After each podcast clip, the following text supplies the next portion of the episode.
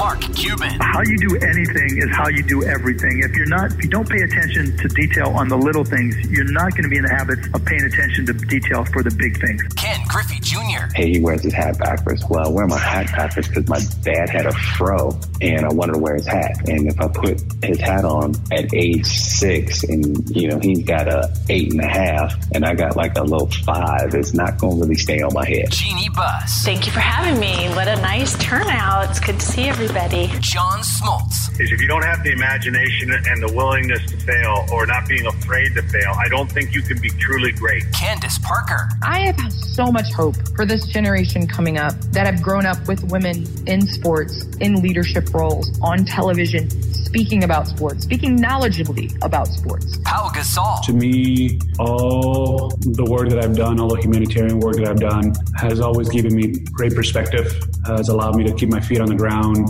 and uh, has really put and reminded me what's truly important. Damian Lillard. That was for Seattle.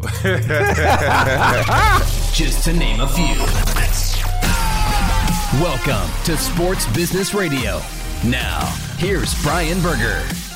Well, thanks for joining us on this edition of Sports Business Radio presented by Underdog Fantasy. Underdog Fantasy is the easiest place to play fantasy football. No waivers, no trades, no in season management. Head to UnderdogFantasy.com or download the Underdog Fantasy app. Use promo code SBR. They'll even match your first deposit up to $100. Great guests lined up for you on our show this week. Channing Frye. He is an NBA champion, co founder of Chosen Family Wines. He's the lead analyst for Turner Sports. A great conversation about his wine, which I had a chance to try and I loved it. His NBA career and winning a title with the Cleveland Cavaliers, his TV work with Turner, and his road trip tripping podcast with Richard Jefferson. Frye is a bright former athlete who is thriving in his life after basketball. I think you'll enjoy our conversation with him. I'm joined by executive producer Brian Griggs. Griggs, how are you? I'm doing good and uh, always enjoyed Channing. I loved when he was a Blazer here in Portland. Just uh, a likable guy, a fun guy on and off the court, and another one of these guys that's just uh, you know jumped into some great endeavors with the wine and other things he's doing. Uh, fun to see people you know take their career to the next level after they're off the court or the field, and he's uh, one of those guys. Yeah, and I love that he's working with a few former teammates. So he works with Kevin Love, who's his partner on Chosen Family Wines, and he works with Richard Jefferson, who he's known since he's a kid because they both grew up in Arizona uh, on the Road Tripping podcast. So it, it's fun that he's doing that. All right, let's get to some headlines of the week. Griggs, this battle between the PGA Tour and LIV Golf continues, and LIV is on the verge of signing their biggest signing to date. I guess, unless you count Phil Mickelson as the biggest signing, but Phil hasn't performed very well on the tour so far. But they did pay him more than this person. Cam Smith, the number two ranked golfer in the world, is on the verge of signing a $100 million deal with LIV Golf. This is per the Telegraph in the UK. To put that into perspective, Griggs, Cam Smith has earned $27.2 million in 184 PGA Tour events. So to get $100 million just to show up for the LIV Tour, it's a lot of money for him. Yeah, they are just throwing money around like it is just uh, nothing to them. It's crazy the amounts of money they keep showing these players. But, you know, they go after the big names. Cam Smith is huge right now. He's playing really well. He's performing well. So I can see why, uh, you know, he's on the verge of signing because the money's good and he's a great player. And this is just going to be a fun battle. We've talked about it off and on as this has started to grow between the PGA and the LIV, and just to see how it, you know, how the players match up, how they cross over, and which ones go, which ones stay. So, Griggs, also, according to multiple reports, Tiger Woods is going to go to the BMW Championship in Delaware this week, but he's not going to play. He's going to meet with a group of PGA Tour players to discuss the continued kind of recruitment of PGA Tour golfers to the LIV Golf Tour. And remember, according to Greg Norman and, and reports, Tiger was offered between seven and eight hundred million dollars to join the LIV Tour. So not only is he not joined, but he's really trying to defend the PGA Tour and keep the top golfers there. We've already seen Cam Smith and Dustin Johnson and Bubba Watson and, and people like that go to the LIV Tour. Um, Bryce DeChambeau. So you know this is interesting to see. Tiger's coming in. I mean, Tiger obviously the biggest name in golf. If he's coming in to talk to the golfers you wonder if maybe some of these defections are going to stop. But it is a lot of money that you're being offered. Like we just said, $100 million for Cam Smith, who's earned 27.2 million in 184 PJ events. When you throw that kind of money around, it's hard for a lot of these guys to say no. Yeah, and especially these young players. I mean, that is Cam Smith. You know, he hasn't been around forever. He's he's younger, and to get that kind of money to jump his career to the next level, I mean, that's that's crazy. I can see why why it'd be hard to turn down, but I think it is smart the PGA's bringing Tiger in because I mean, obviously he's the goat of golf. You know, uh, coming in and talking to these players and meeting with players, I think that's going to help potentially keep some of them around in the PGA. So I think it's smart to uh, keep Tiger involved. All right, our next headline. We've been following this one nearly two weeks ago. The NFL appealed Judge Sue L. Robinson's ruling on the Deshaun Watson case. She recommended a suspension of six games. We're waiting now for Peter Harvey, who is the appeals officer appointed by Roger Goodell. What's his ruling going to be? Many people think this is going to be a, a you know, greater penalty than six games now? Is it going to be eight games? Is there going to be a fine? Will it be a whole season? Some people have said it might be an indefinite suspension, but Griggs, Watson took the field for the Browns against the Jaguars, and he was one for five on the field, didn't light it up. And, you know, I, there's a lot of stuff around this but uh, you know, when he finally got on the field, it wasn't all that impressive, especially for someone who has a two hundred and thirty million dollar guaranteed contract. Yeah, he didn't look so fresh, and uh, man, I can't imagine with all this baggage and stuff going on in his life, it'd be hard to go out and perform, even though he needs to. But yeah, I, the ongoing story continues, and I think this is going to continue, you know, even further in, probably even into the regular season. But hopefully, they can get it figured out before then. I do think it's going to be maybe another game or two. I think eight games, maybe nine games. That's where I'm I kind of feel like that's what's going to end up. Yeah, it, it will be interesting. Uh, the Jaguars fans certainly had comments and chants for Deshaun Watson that cannot be repeated, even though this is a podcast. Uh, I won't repeat them, but uh, you would think he's going to be enduring those chants from lots of opposing fans, probably the rest of his career.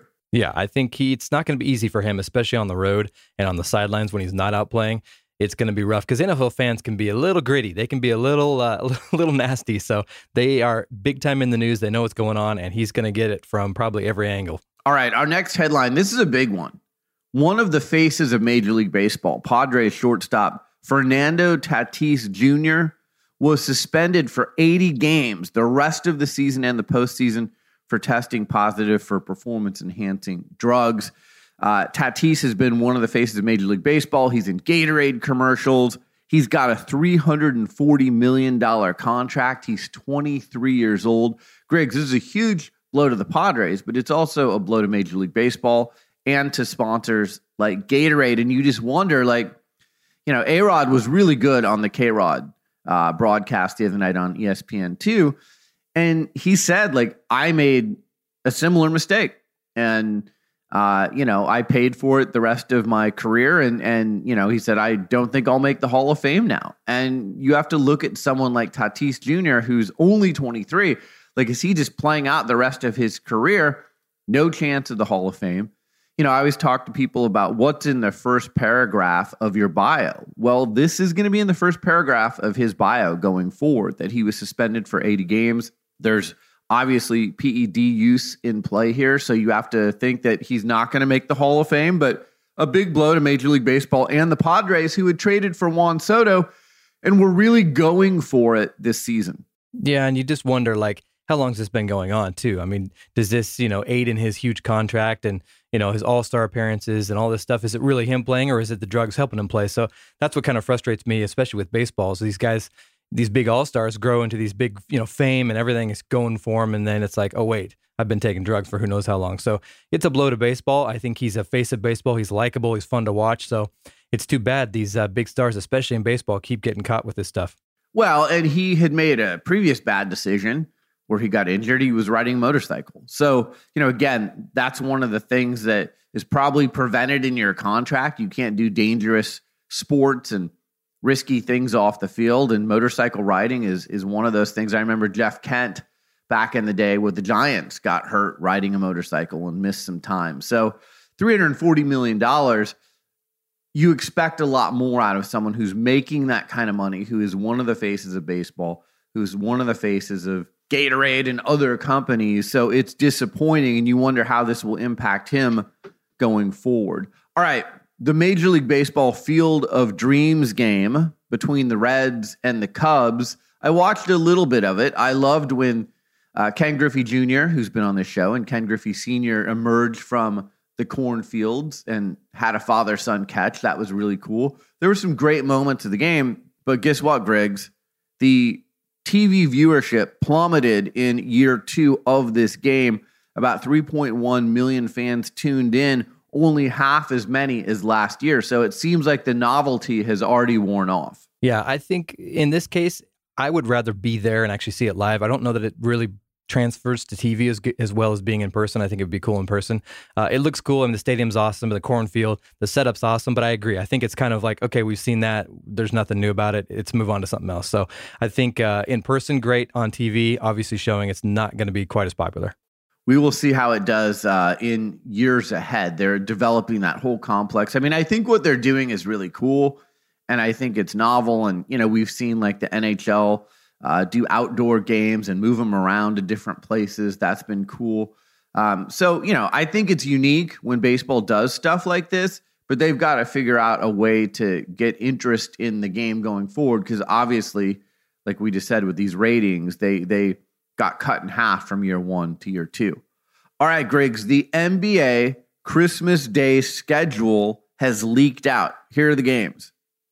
Bucks at the Celtics, Sixers at the Knicks, Suns at the Nuggets, who have Jamal Murray and Michael Porter Jr. returning, Lakers at the Mavericks, so LeBron and Luka, and then Grizzlies at the Warriors. And there's been a lot of smack talk this offseason between Draymond Green and Ja Morant. So that's the nightcap. And I think probably the best game of the day on the Christmas slate. Now, remember, NBA this year is going to be going up against three NFL games. And as we've seen in the past, when the NFL goes up against anyone, they usually almost double the ratings. So these are good games, but I wonder how are they going to fare against the NFL? What do you think, Griggs?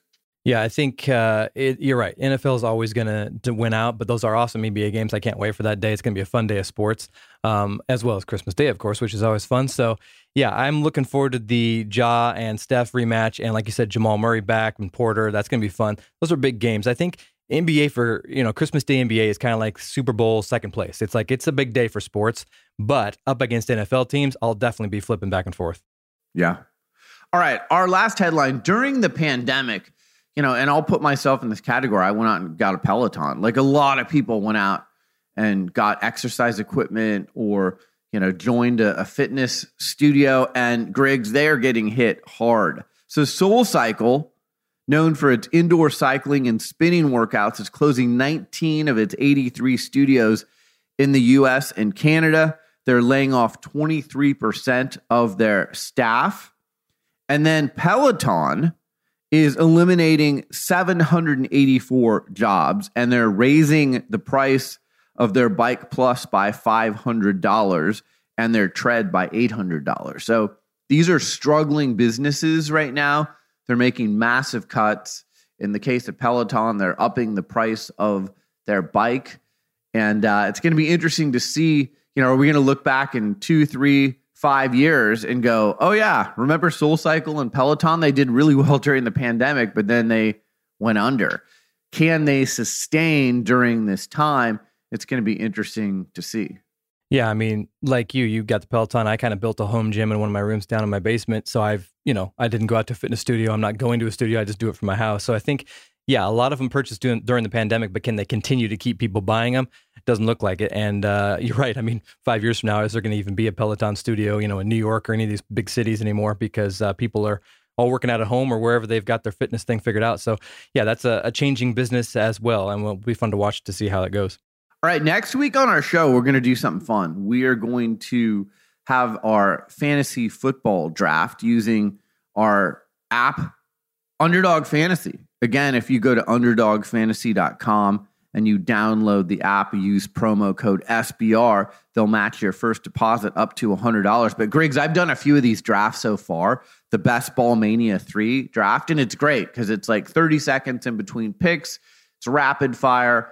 I've gotten some of my favorite players. Um, you know, then there's no management or anything after that. So it's a lot of fun. And uh, I'm looking forward to competing against you and a few others on our uh, staff and in our circle on next week's show. Yeah, it's going to be fun. Um, I agree. I think the best part about the underdog setup is just the rapid fire. I love how quick it is. You don't have to wait, you know, minutes between each pick. You just kind of like bam, bam, bam, and then the, the no, man, no, management afterwards. You just get a play, watch it go, and get your best players and uh, have fun with it. So it's it's fun to do with friends and you know coworkers and all that. You can kind of pit, pit each other against each other. So it's kind of fun. I'm looking forward to it. There will be a lot of smack talk. All right, coming up next, Channing Frye, NBA champion, co-founder of Chosen Family Wines, and lead analyst for Turner Sports. You're listening to Sports Business Radio. We'll be right back. Hey everyone, Brian Berger here. Rhone is the new official menswear partner of Sports Business Radio. I love their product. I've been a fan for a long time. Did you know David Stern was one of their first investors? Rhone makes the absolute highest quality, best fitting, and most comfortable performance driven clothing for men. Their entire line places emphasis on an active, balanced, and purpose driven lifestyle. I'm wearing my Spar joggers. I've got them in uh, heather gray. I've got them in navy. I've got my moleskin commuter slim pant. I've got my regular black commuter pant. I've got my dress shirts. So when I'm out in in person meetings, I have the nicer Rhone product to wear. But most of the time, I'm working from home and I've got my rain long sleeve gray heather camo. I've got my rain long sleeve hoodies. I am wearing the shorts for workouts, the seven inch Mako shorts. So I'll tell you what, from top to bottom, whether it's casual or business wear, Rhone has me covered. I know they're going to have you covered too. And Rhone is offering Sports Business Radio podcast listeners 15% off your purchase. Go to rhone.com, R H O N E.com, and enter code SBR15 at checkout, like Sports Business Radio 15, SBR15 at checkout. Receive 15% off your purchase. That's rhone.com, R H O N E.com, and enter promo code SBR15 at checkout. My guest is Channing Frye, NBA champion, co founder of Chosen Family Wines, lead analyst for Turner Sports. You can find him on social media at Channing Frye. Channing, thanks for joining me on Sports Business Radio. How are you? I mean, I'm good. Just dropped my kids off from uh, uh, our basketball camp over here in LO and uh, just started a day by talking. well, let's start with this. Uh, you and I got to meet in person last week. Uh, we're both from Phoenix. Yeah. Explain the St. Mary's Brophy rivalry to those who don't know. So you went to St. Mary's, I went to Brophy. I, I'm older than you, but for people that don't know, what's that rivalry like? So I think it starts with like history and tradition. Both of them are Catholic schools um, from t- two different dioceses, right? I think that's how you say it. Um, and so I think the best way to explain it is you know, from the perspective of the of a layman or somebody that like, you know, needed to know something about Brophy, Brophy tended to be the doctors, lawyers, CEOs, kids who went there, where St. Mary's was the firefighter, policeman, and like two, you know, two parents that are working uh, house, right? One is boys and girls, Brophy Xavier. Another one, St. Mary's, was a traditionally had been a, a girls' school that turned into a smaller school. So that's just what it looks like from the outside. But when you really kind of break it all down, all these kids come from across the state uh, to go to these really, really storied and historic uh, schools. And the rivalry is intense um, because kids, again, are coming from all across the state. Um, you know, I, I, feel like there is a sense of pride where neither school uh, recruits. I wasn't recruited. Uh, I actually had to take the test and go there and actually, you know, the funny story about these two schools was I went to St. Mary's, I took the test. I was, uh, so in Chandler, it was 789. So I went to high school. I had to go to a private high school by my parents. I took the test. I walk out, and the uh, assistant coach of the basketball team goes, Where are you going? And I was like, I'm going back home, right? I'm talking to my dad, and he's talking to me. He's like, Well, why don't you come to a basketball game? I was like, Yeah. He was like, It's St. Mary's Brophy. So I said, okay, I'll go. So I went and I had no clue about the the the the, the rivalry. In this place, it's a small one-sided gym at St. Mary's.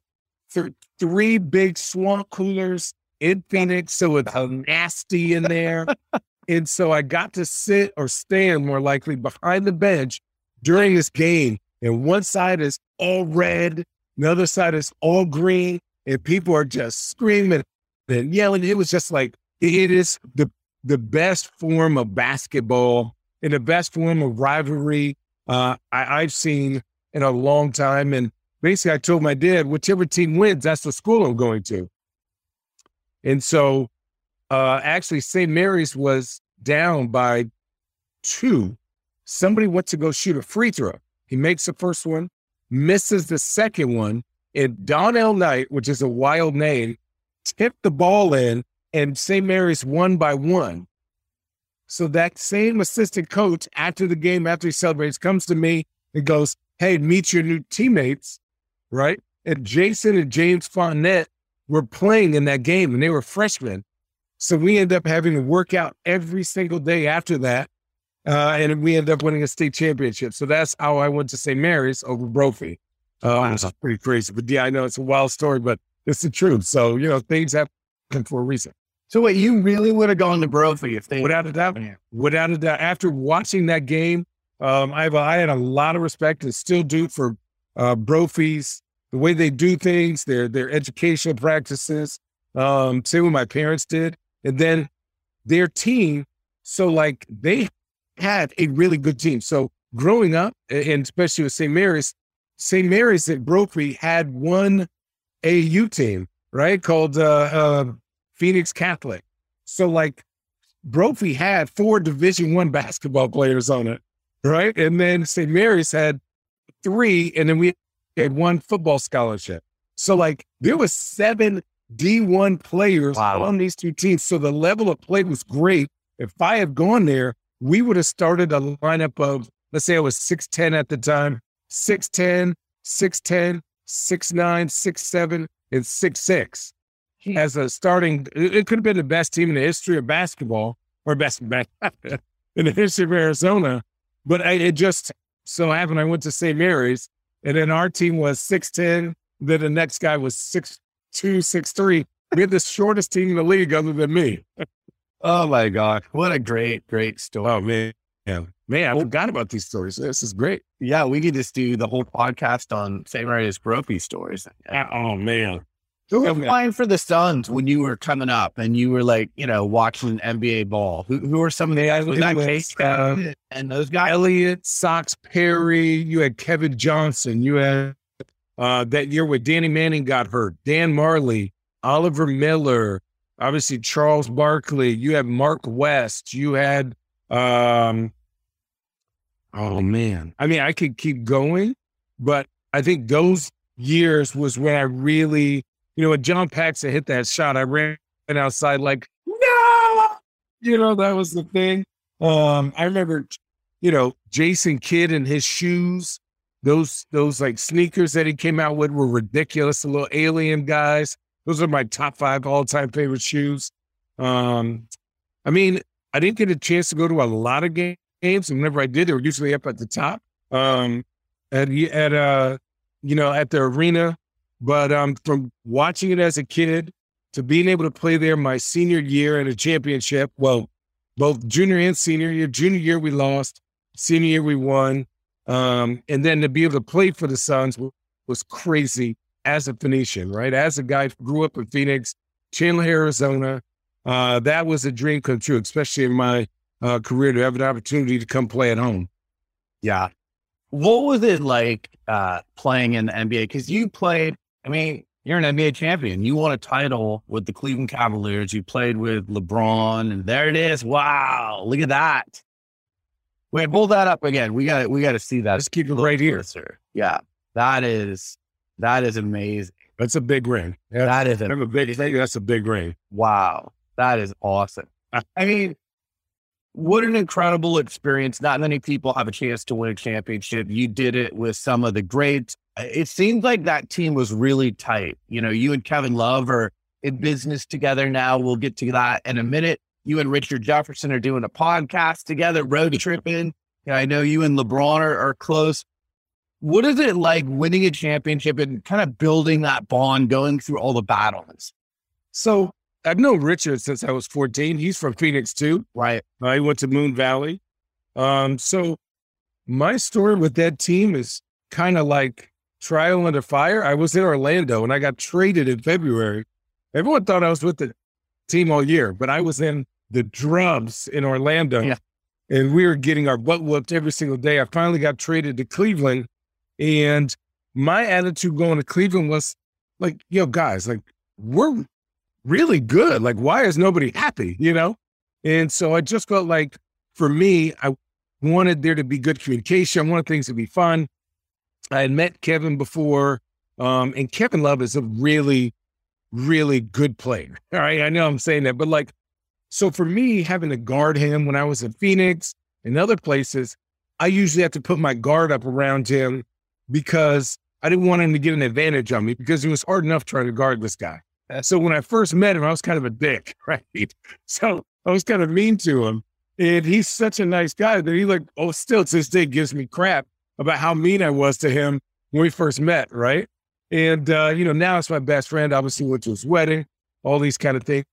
But when I went to the team, I just felt like there was a disconnect between the different groups on the team. And and it wasn't anything that anyone did on purpose. It was just more Kyrie's young, you know, Kevin keeps to himself and Bron lives a Bron world. And so to connect them, you know, I'm just like, dude, guys, let's just go to dinner more, right? Let's go to dinner more. Let's go have a drink. Let's watch film. Let's, you know, hang out together. And it seemed to to grow. Uh it seemed to connect people and and make them more empathetic toward each other. And so when you go on a when you go on a championship run, there can't be any, any cracks in the boat, or else you're gonna sink. And there were no cracks on our boat from 15 to 1 right? Like James Jones wasn't really going to play, but he was really a leader. Uh, he was the guy that could yell at LeBron. He was the guy that was holding everyone accountable, along with LeBron and Kyrie and Kevin and Tristan. Um, so there was nothing in there that anybody could say to us or that we couldn't say to each other. Um, and we kept it very real, and guys were ready. Um, there was nothing else on anyone else's mind other than winning that game or that day or that practice, the competition and the competitiveness of each person was wild. Like in practice, coach would have to, if we were doing play and pickup, coach would have to like shut the lights off because if one team lost, they would want to keep going. right. It was that, it was like, you know, dogs who have a problem, you know, with people touching their food. That's how ravenous guys were to win um, and how locked in they were. So it was fun, man. It was everything was a competition. Everything, especially when we start to play, it was like turn it on, and then it was like some dogs coming out. It was crazy. And then you have high level guys, Kyrie, uh, uh, uh, obviously Mark Shumpert's a, a, really good player. Uh, Richard, myself, LeBron, Kevin, Tristan, and, and guys are just one after another, Delly, Mozgov, like crazy. It was wild. So much fun. Wow. What was it like winning in Cleveland? I mean, that city had been starving for a championship, and it's like winning 10 championships, just winning one there. Yeah, I, I think, you know, for me, it was the city. I wanted to see the city. And, I live in Portland for a reason, because uh, the people, because uh, the, the ease of life, right? Nothing's a hassle. Um, obviously, the weather now is absolutely beautiful. It was kind of crappy a month or two ago, uh, but you, it's worth it. And so the same with Cleveland. Those are amazing people. They are loyal. They know sports. They love sports. They're competitive. They are extremely passionate about their teams and knowledgeable. And so winning at Cleveland was bananas. Not only because you have LeBron who's from Cleveland, but because of, again, like you said, 50 years between the championship, and for us to have the best championship in the last 25, 30 years, also being down 3 1 made it even more crazy. And for us to have beat the crap out of all, you know, basically sweat the first three teams in the in the Eastern Conference, and then go up against that crazy good team of, of Golden State. Uh, for us, was just amazing for us to lock in that much and to be that dedicated to each other and committed to each other into winning. All right, so you finished playing basketball and you've transitioned now into broadcasting. You're a podcaster with Road Tripping with you and Richard Jefferson and Allie Clifton. Uh, you've got the role with Turner. How have you transitioned into broadcasting and podcasting? Well, I like to talk, so that that helps. And then, secondly, road tripping was something that we did during that championship year. Yep. That was just supposed to be practice for Richard right? It started out was Richard Hey Channing called me on the hotel. I need to practice, you know, because I want to get into broadcasting when I'm done. So come up here, and let me interview you. I got Allie up here. And I was like, well, I'm not coming up there unless you feed me and give me a bottle of wine. He's like, all right, fine. What you want? I was like, you know, chicken fingers and a bottle of Pinot Noir. What's up? So we go up to the the training room, which is a big suite, and there's one mic, and we're sitting there and we're getting ready to start. We're getting all the headphones on, and Kyrie walks in. So Kyrie's like, What are you guys doing? We're like, Oh, we're just doing a podcast. So he gets ice on his knees or whatever treatment he needs, and he comes and sits down. So then I turn into one of the hosts. And that's how it actually started. Wow. wow. So we just kept interviewing people over and over again. And then I took your advice. In the last episode, we went back to another episode uh, where we interviewed Tim Duncan, who was my idol basketball wise. And we were laughing. And Richard asked him a joke was like, who does Pop hate more, uh, me or or Trump? wow! Oh my god! Yeah, it was so funny. But this is like you know six seven years ago, right? And uh, and Tim Duncan goes, well, since you you know if you were here every day, probably you. But since you've been gone, definitely Trump. But it was so funny. And then we have interviews with Derrick Rose and LeBron and Kyrie and Kyle Korver and Derrick Williams. And so it's awesome to have gone from that to where I am now. Um, have the opportunity to work at Turner, um, and just to, to watch basketball. It's a dang game, and I get to fly to Atlanta and literally sit in the studio and talk basketball for a couple hours, and that's my job. So it's it's freaking awesome. I mean, when you were going to U of A, is this something that you had on your radar that like when I'm done playing hoop, I want to be in broadcasting? You know what? When I went to U of A, I wasn't even thinking. When I first went to U of A, I didn't even think I was going to make the league. I would say I just want to play. Right. I think they were going to have to redshirt me my freshman year, um, and I didn't start the first half of the season for my freshman sophomore year, which is crazy to think. And then all of a sudden, like I had a really good tournament, and there wasn't a lot of centers my senior year other than Andrew Bogut. So basically, I was the second best center uh, of that draft, and I went eighth. And so for me, I just always look at the next step. I love talking basketball. I love being um, in good conversations about sports in general. Um, just the mindset of it. I always want to do right by the player.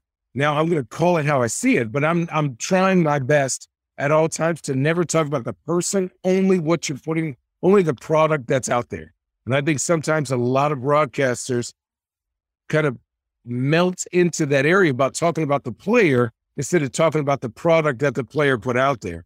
Right. And I think we got to keep those two things separate, especially in today's age, because guys are very sensitive to that because of how much that's happening to them on social media or other, you know, other broadcasts. Yeah, that is an interesting uh, kind of predicament. Yeah. What's your prep like for the road trip and podcast or when you're going to be doing some analysis on on Turner? Are you you know spending hours or you just kind of a sit down and and go with the feel of the game? What's your prep? Road trip it is. get a bottle of wine, get a glass, go sit down. What we talking about today? Um, and then uh Turner is a little bit more, right? Turner is uh, for my show handles that was on Fridays. Um, you know, I'm a co-host with that. Uh, and so for that one, I have four or five games going on TVs, and I'm sitting there with two or three other people, and we're choosing the games and the clips to pull. Um, because I think regardless of your record, each team deserves to get looked at.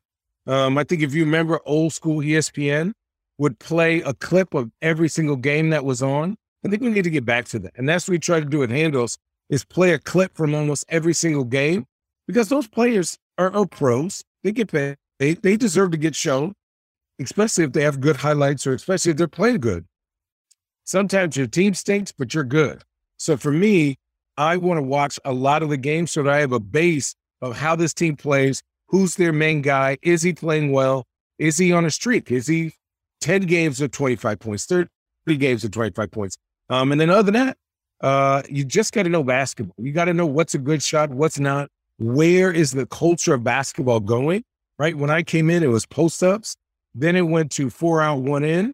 Right. With a lot of screen and rolls. And now it's five out with European centers um, at the helm, really taking over the league. Yeah. All right. We met at the coffee shop the other day, and you had some really interesting thoughts on the collegiate landscape. And we've got all this realignment going on. We've got USC and UCLA going from the Pac 12 to the Big 10. Right. If I put you in charge of college athletics, I mean, look, Mark Emmert is out as the NCAA president. We said, hey, Channing, you're the new president of the NCAA. Yep. What are you doing? Well, so I'm starting with football, and we're getting away with the conferences for college football for me. Uh, for me, we need to acknowledge that the SEC, the big time schools are what people want to see, right? You notice that's why UC, USC, UCLA are going to a conference better in football so that they can recruit better. They get better ratings for TV. It's going to be better for the NCAA. It's better for the players, better for the coaches. And it also gives the, the teams at a lower tier an opportunity to recruit correctly. So what I would do is take your top 20 teams then and now you have to look at the last 10 years. You would take your top 20 teams. They have been, you know, in the top 25 for for consistent like Alabama, you know, LSU, Texas A&M, South Carolina, Michigan, Michigan State, and you would put them on a top tier, almost like European European football or soccer, as people in America call it.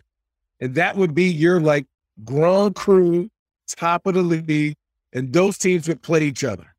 Then the next tier would be like your USC, Oregon, UCLA, uh, me, you know, Cincinnati might be in there. I would probably put Cincinnati in the top tier, like at Oklahoma State, depending on where that is. Now, if you are in this tier, you are going to be playing top tier every single game each week. Mm-hmm. Is going to be the, the game of the week. Right. That's what people want to see. And if you are last in this league, you go down to the next tier. And if you are first in the last, in the next tier, you go up to the next tier, right? Because that way you could see your team grow. If you have a really good quarterback and you're at USC and all of a sudden you win your league or you're, yeah, you win your league, you go to the next tier because that's where you should be playing players at your level. And it's going to be better for ratings. It's going to be better for scheduling. It's going to be better for the fans because then you're going to get a Michigan you know, uh, LSU, Michigan, Florida game in the middle of the season where you're not getting these little drubby games the first four, and then all of a sudden you're missing three or four. Like it just, it ain't it. Okay. So that's football. What are you doing with hoops? Mm. Hoops? Hoops is a little different to me. Hoops, I would make it a lot more like the NBA. And this is my problem with college. I don't think college prepares players to be NBA players. Hmm. I think the NCAA game should be wide. I think the court should be widened. I think they should have a lower shot clock. I think in college sports, the rules are made so that everyone has an equal chance. And that is the opposite of what real sport is. You look at the NCAA tournament, the reason why it's such a betting thing is because you could be a number one team and, and throughout the year and play a team with a bunch of seniors and lose in the first round because guard play runs the NCAA tournament and so do coaches. You could you have more timeouts. You can slow the pace of the game down so that it it, it negates all talent. You just need to have players who know how to play. You have an opportunity. The most talented players rarely win the NCAA tournament. It's usually players or teams with really good guard play and an absolutely excellent coaching. And that's and it just is what it is. You can't showcase your best players if you can be negated by somebody just standing in the paint doing nothing, just having a big old tree sitting out there. It's just it's it's entertaining, but it is not good for the for the pro product. So I would change it to make it more like the NBA and make it more uh, again a tier system where you would have Gonzaga, Arizona, Oregon, Kansas, Texas, all these really good storied teams play against each other so that now when St. Mary's doesn't have to, or like Gonzaga is not in that crappy conference every single year and they're number one and don't win anything. Right. It's like play real players all year. Yeah. real teams all year. Not, you know, no offense. but That's an awful conference for such a good school. Be in a real conference outside of football. Yeah. Dang, I'm taking that personally. I went to Loyola Marymount with Hank Gatt and Kimble. So you're calling the WCC trash.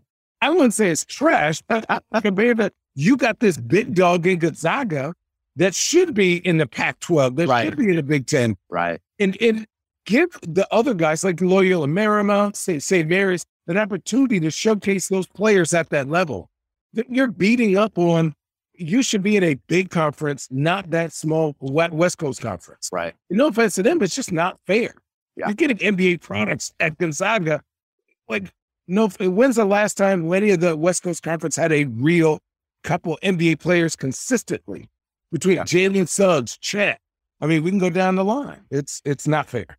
All right, we're recording this on Zoom, and you know everyone has their little name. Yours doesn't say Channing Frye; it says Wine Lord. And here is the wine. You were kind enough to uh, drop off a bottle. We're both in uh, Oregon. So I got to try this the other night. I had some buddies over and we made some steak. And uh, it's good. It, it's really good. And it goes excellent with red meat. And, uh, you know, I want to get the backstory. I know you are partnered with Kevin Love and a few other winemakers on Chosen Family Wines, but why Oregon? Why wine? Like, how'd you get into this? So I've been in Oregon 15 years since I got traded here. I met my wife here. We reside here. Um, I'm from Phoenix, Arizona, obviously, as we talked about earlier. I had never really drank wine, even in my first couple years in the league. Never grown up was wine a thing in my household. But then when I came out here, my wife, or my girlfriend at the time, now my wife, took me wine tasting, and it you had that aha moment, like, right. How have I never heard of this. And how am I not going to this every weekend? It's 45 minutes that way. Literally, it's so close. And so each year, each summer, I'd come back and with a buddy of mine, Jacob Gray, we'd go out and go wine tasting all the time. We would visit new places, try new places, and we never had a bad time. And then as we traveled the world, you understand how special of a place that the Willamette Valley is. Um, and so for me, wine started to turn into uh, from something that is, you know, uh, like, oh, fun to, man, I want to learn about the different AVAs, the terroir, the, the process, like the barrel aging, where, you know, what type of grapes or varietals these are. And it became a connector between friends where I was like, oh, what kind of wine do you like? Let me go find something for you. Like it became very unselfish. And um, after I retired, I, you know, for six months, I kind of was like, what am I going to do? Right. What is, what makes me happy? So I started writing things down and I love food. I love laughing. I love talking. I love being around my people. Um, and so what was something that was usually in the middle of all those things was a bottle of wine. And so for me, when I sat down with our buddies, when we created Chosen Family, I wanted it to be less about Channing um, and more about the winemakers and their stories. And for me to be able to use my platform to not only tell their story, but to tell a story about the Willamette Valley and about encouraging people to start their wine journey. Whereas whether that's small or large, I think more people need to go see what's out there because that place is special. It's beautiful. And the process of a grape growing from a vine to getting to a bottle to for you to enjoy is a process. And I enjoy that process. I love that process. And so does Kevin, and so does my other partners. And so we're just trying to earn trust one bottle at a time.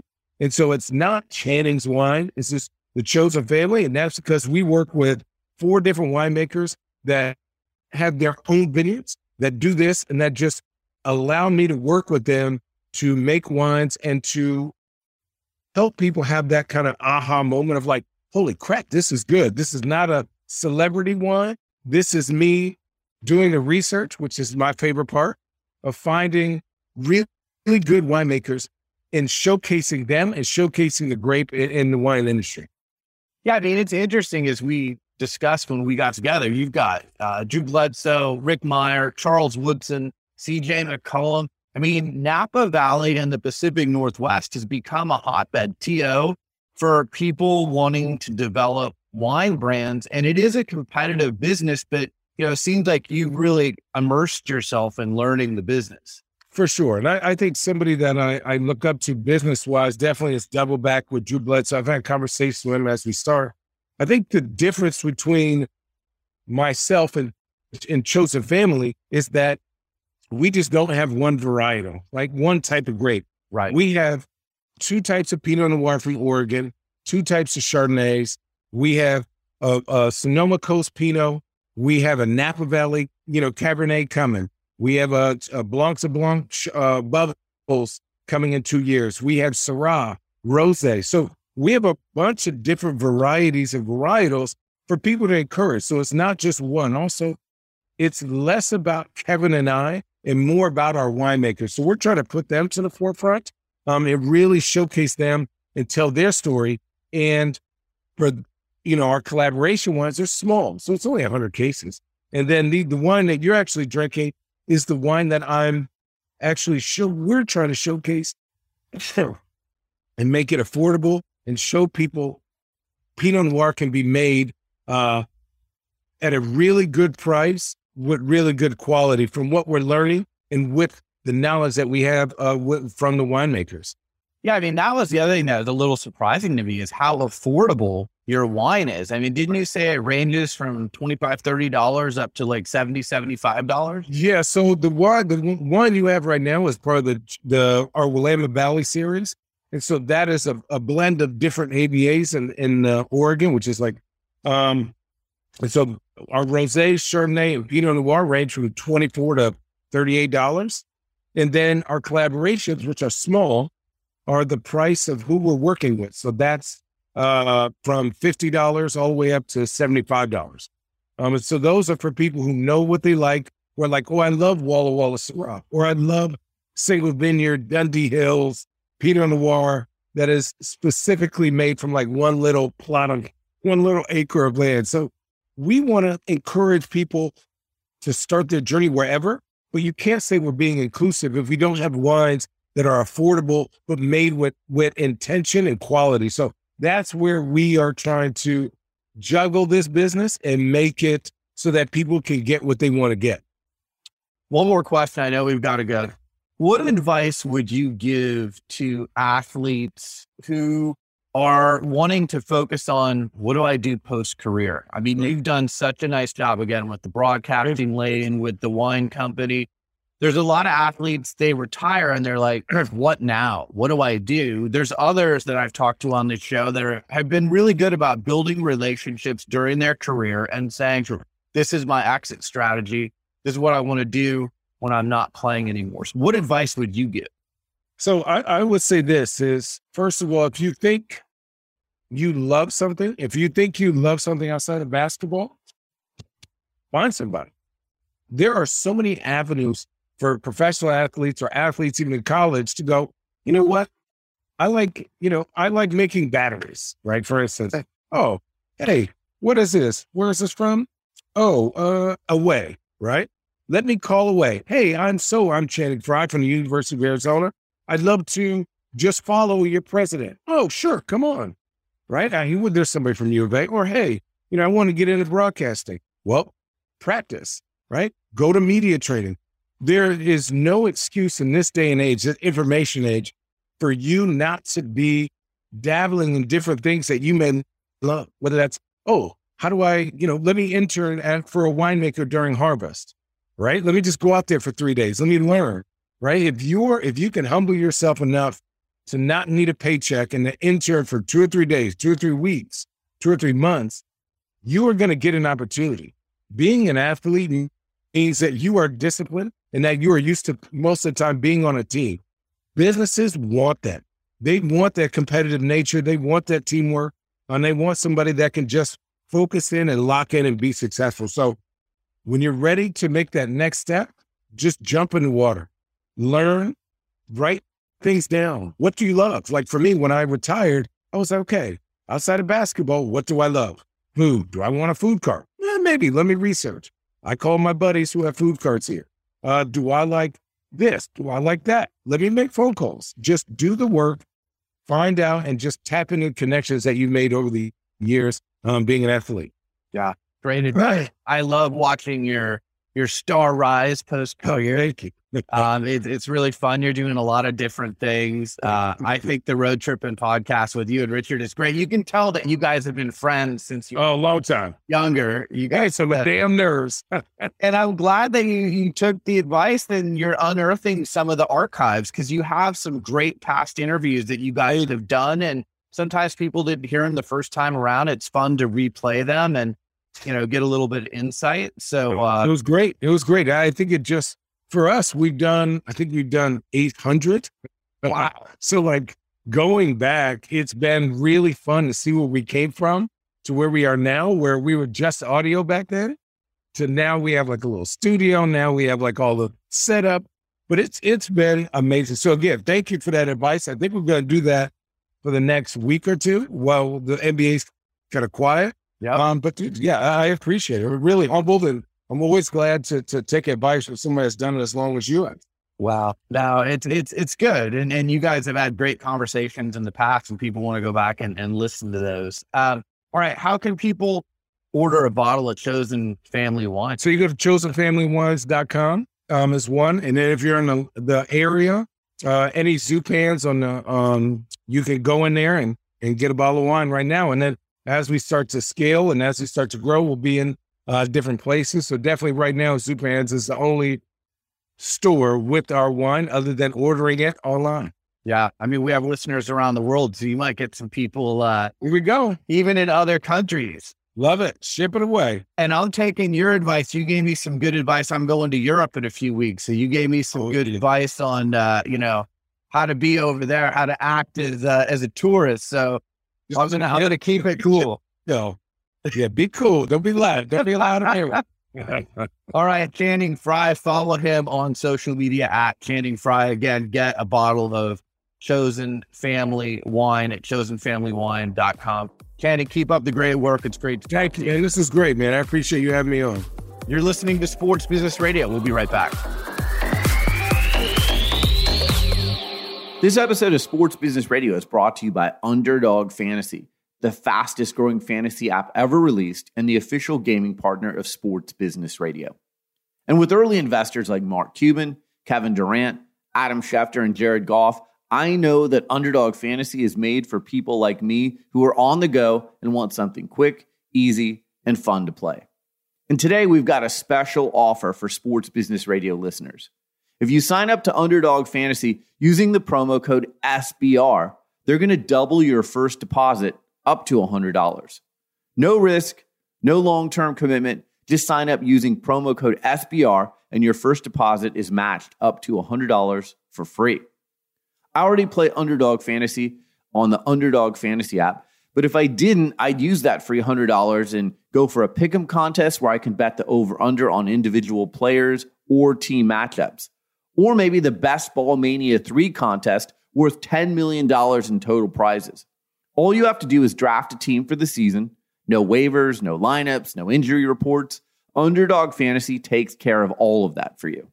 So do what I've been doing. Go to Underdog Fantasy, download the app, sign up with promo code SBR, and get started right away with a free match on your first deposit up to $100. Well, that's it for this edition of Sports Business Radio. Thanks for tuning in. Thanks to our team at Sports Business Radio Brian Griggs, Josh Blank, Ryan Nakajima, and our friends at CG Sports who power Sports Business Radio CG Young, Matt Maryland, Nicole Wardle, and Calvin Wirtz. I'm Brian Berger. Have a great week, and we'll talk to you soon right here on Sports Business Radio.